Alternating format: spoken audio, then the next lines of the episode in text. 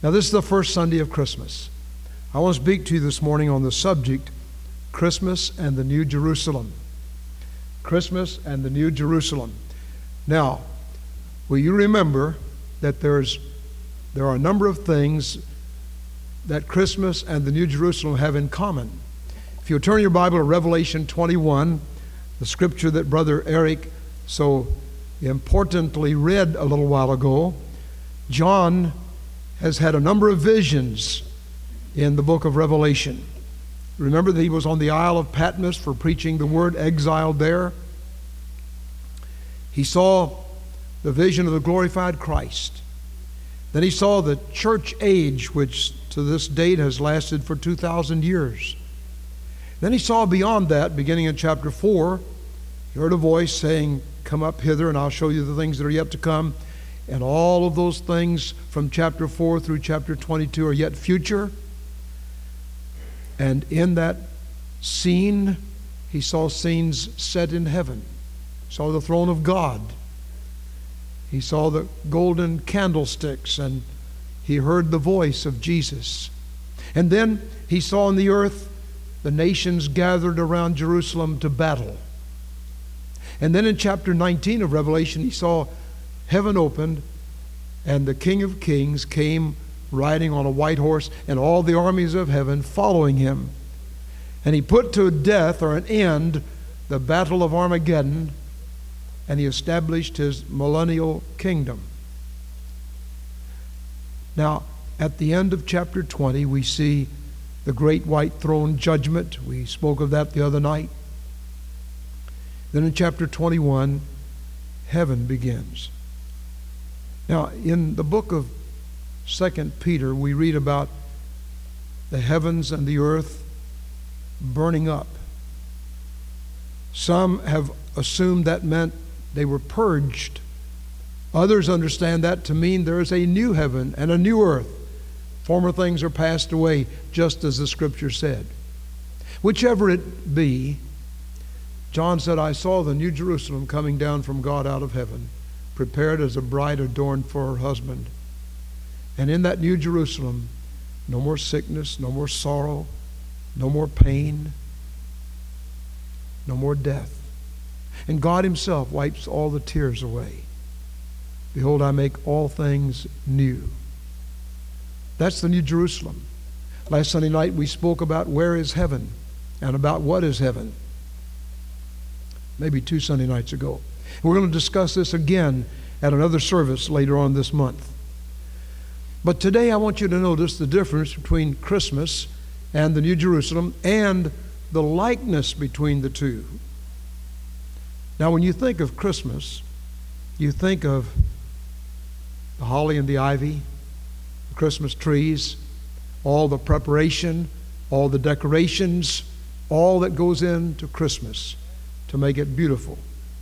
The Bible says a lot about Christmas it never mentions the word because Christmas is a word that early Christians gave to that time of the year when we remember the birth of Christ and the narratives relating to the birth of Christ.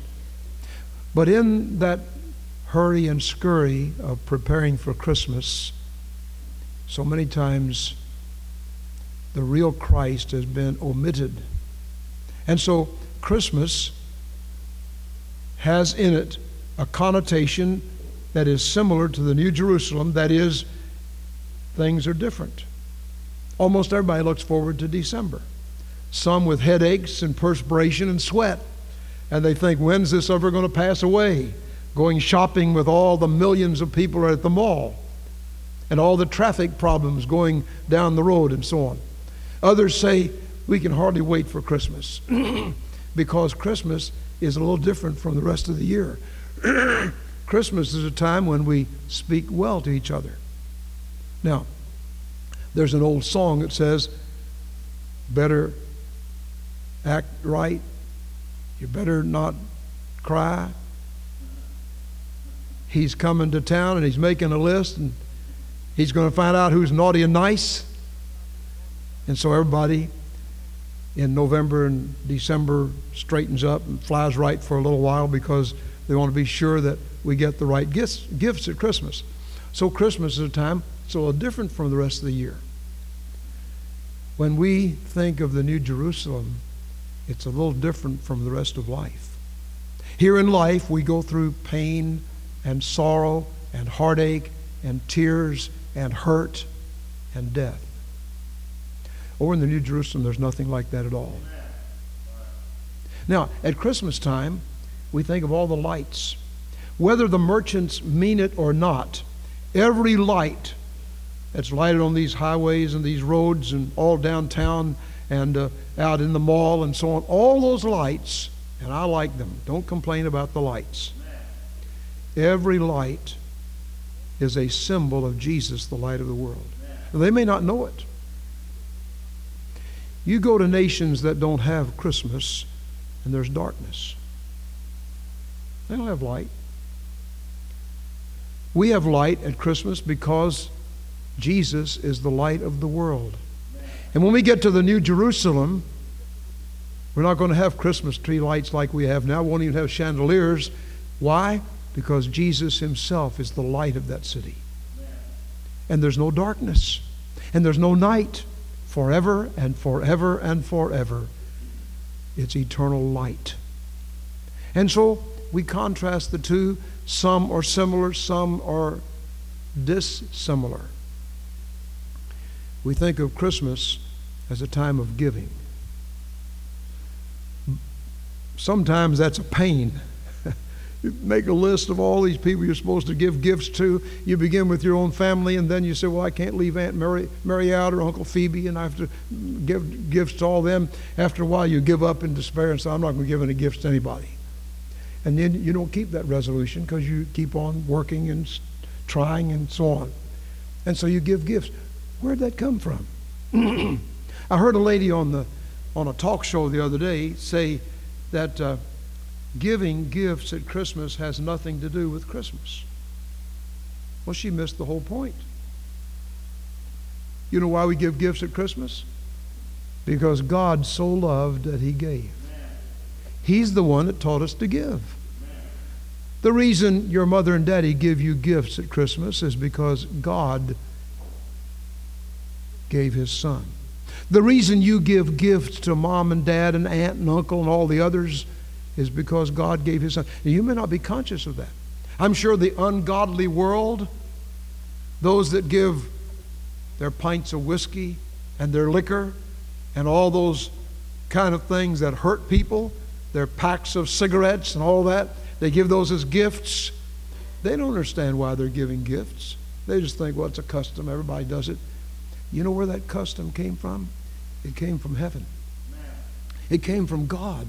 God so loved the world that he gave the best he had, his only begotten Son, that whosoever believeth in him should not perish but have everlasting life. Now, there's another thing about Christmas that I want you to notice. There's a brief message this morning. Almost everybody in America can enjoy Christmas. There are some old Scrooges that don't care a thing about Christmas. Humbug. That's what they say. Uh, they try to eke the very last drop of energy out of their employees, just like old Scrooge did. And there are some people whose attitude is just tragic. I hope nobody that I'm speaking to feels like that. But there are some people that don't really like Christmas. However, almost everybody enjoys Christmas, even a people that don't like it. When you think of Dickens' Christmas Carol and old Ebenezer Scrooge and how wicked and mean and uh, what a tin flint he was and penny pincher, that night he went home and the ghost of Marley, his former associate, came to haunt him and all through the night, he had a series of apparitions. And when morning came, his whole attitude was changed. And he opened the window and said, Hey, boy, what day is this? It's Christmas Day. Merry Christmas. And he sent some money down to buy Bob Cratchit a big turkey. See, his attitude was changed. Everybody can enjoy Christmas. But that's where the big difference comes between Christmas and the New Jerusalem. Everybody isn't going to enjoy, enjoy the New Jerusalem. You say, what do you mean by that? Well, I want you to look at Revelation 21, beginning in verse 7.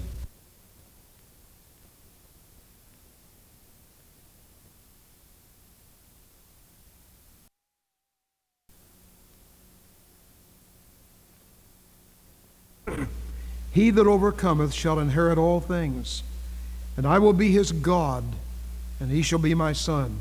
Last Wednesday night in the Bible study, we looked at who is he that overcomes. There are seven promises in chapters 2 and 3 to those that overcome. And then we turn to 1 John chapter 5, and we find that the one who overcomes is the one who has been born again. Amen. The one whose faith is in Jesus Christ. Why? Because he is overcome and when you put your faith in Him, you get on the train that overcomes all the snow and all the trestles and all the pain and all the anxieties and all the worries, and it takes you on to heaven. I will in no wise cast you out, Jesus said, Amen. when you put your faith in Christ. You may go through some tunnels. You may go over some trestles. You may have some times of despair. You may have some times when your family doesn't treat you right or somebody else doesn't treat them right. And you get all upset and all nervous and all fatigued. But listen, if your faith is in Christ, remember, He'll be with you all the way. He'll take care of you. There's some to whom I speak this morning who were abused as children. What are you going to do about it? The rest of your life, hate them. I'm going to get even with them. I'm going to go to a judge and report them. Or are you going to give that to the Lord? Brother Lloyd sometimes leads us in the song, Take your burden to the Lord and leave it there. And friend, if your faith is in Christ, you're an overcomer. You may not have accepted all that overcoming power, but it's there anyway. It's yours for the taking, asking, receiving. But the next verse reminds us that some are not going to be in the New Jerusalem. It may be some to whom I speak this morning. Listen to this. But the fearful and unbelieving and abominable and murderers and whoremongers and sorcerers and idolaters and all liars shall have their part in the lake which burneth with fire and brimstone, which is the second death. Now, I don't claim to understand all that means. Our minds cannot understand an eternal hell. That's the reason some believe, well, maybe there's annihilation. When you come to the end of the road and you're not saved, maybe you just get annihilated. A whole group of, of groups that call themselves Christian groups teach that. I'm just simple enough to believe what the Bible says. Years and years ago, after I'd endured Bible in a liberal Bible class. I got alone with God and I said, Lord, I'm going to commit myself to preach what the Word of God says. If I'm wrong, you straighten me out when I get home. But I'm going to tell the people you give me the privilege of preaching to what the Bible says. And I want to tell you this morning, those in this auditorium and those who listen by radio, the Bible says the unbelieving, the fearful, the abominable, the murderers, the whoremongers, the sorcerers, the idolaters, all liars shall have their part in the lake of fire which burneth with fire and brimstone. That's the second death. You will not be in the New Jerusalem. You'll suffer pain forever. You'll suffer death forever. You'll suffer all the anxieties that you have here quadrupled thousands of times forever. But you don't have to. There's an open heaven today. With Jesus up there and the Holy Spirit here, there's a heaven beckoning you. Somebody wrote, This world is not my home, I'm just passing through.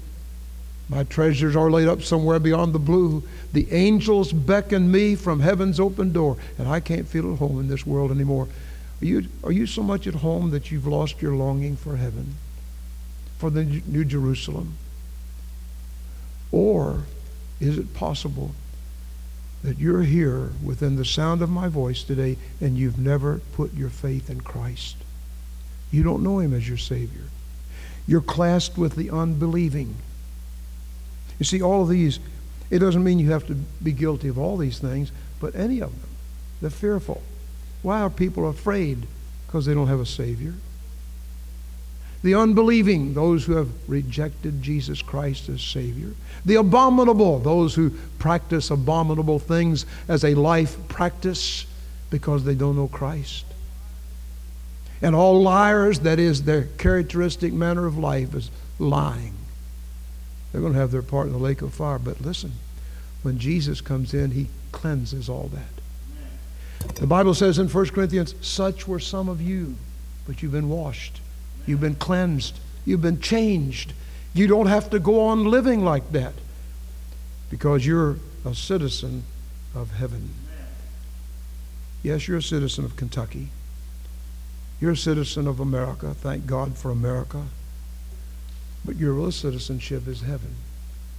If you're saved, if you're trusting Jesus as your Savior. So I want to ask you in closing this morning do you know for sure you're saved? Do you know for sure that the New Jerusalem is your destination? You're on your way home. I'm on my way to Emmanuel's land. Come, we that love the Lord, and thus surround the throne. Join in a song of sweet accord, and thus surround the throne. We're marching to Zion. Are you really marching to Zion, or are you marching to hell? Which is it? Where are you on your way to? Not everybody's going to heaven. Everybody can enjoy Christmas unless you're an old Scrooge, but everybody's not going to enjoy heaven unless you put your faith and trust in Christ. Would you today do that? Let's bow our heads in prayer. Our Father, we thank you that Jesus died on an old rugged cross, not willing that any should perish, but that all should come to repentance. We pray that just now somebody will turn from self and sin and turn to Christ. In Jesus' name, amen. Let's stand, please. What's our song? 154, Jesus is tenderly calling. Now listen to this. After you find it, listen to me just a minute. 154. A while ago, Ms. Vaught sang, There is a reason for every trial. If you're lost, you may never know that reason. You'll go through life wondering. And then all through eternity, maybe God will show it to you in hell, I don't know. But if you're on your way to heaven, God will reveal the reasons for the pain, the cancer, the deaths, the hurts, the family problems. God will show you the reason. So by now, today, we have to accept that by faith. And Jesus is calling you to a life of faith. Brother Lloyd sang, And when my eyes behold that city, or my Savior, then we'll know all the answers. Friend, I have a burden for you this morning. There's someone within the sound of my voice, either here or by radio, who is on your way to a life of disaster and tragedy. Wasted life. We just have one life. Twill soon be past. Only what's done for Christ will last. Would you put your trust in Jesus and get on that train that's going toward heaven? And he said, I'll take care of you all the way. Will you do it? While we sing, while we pray, will you come?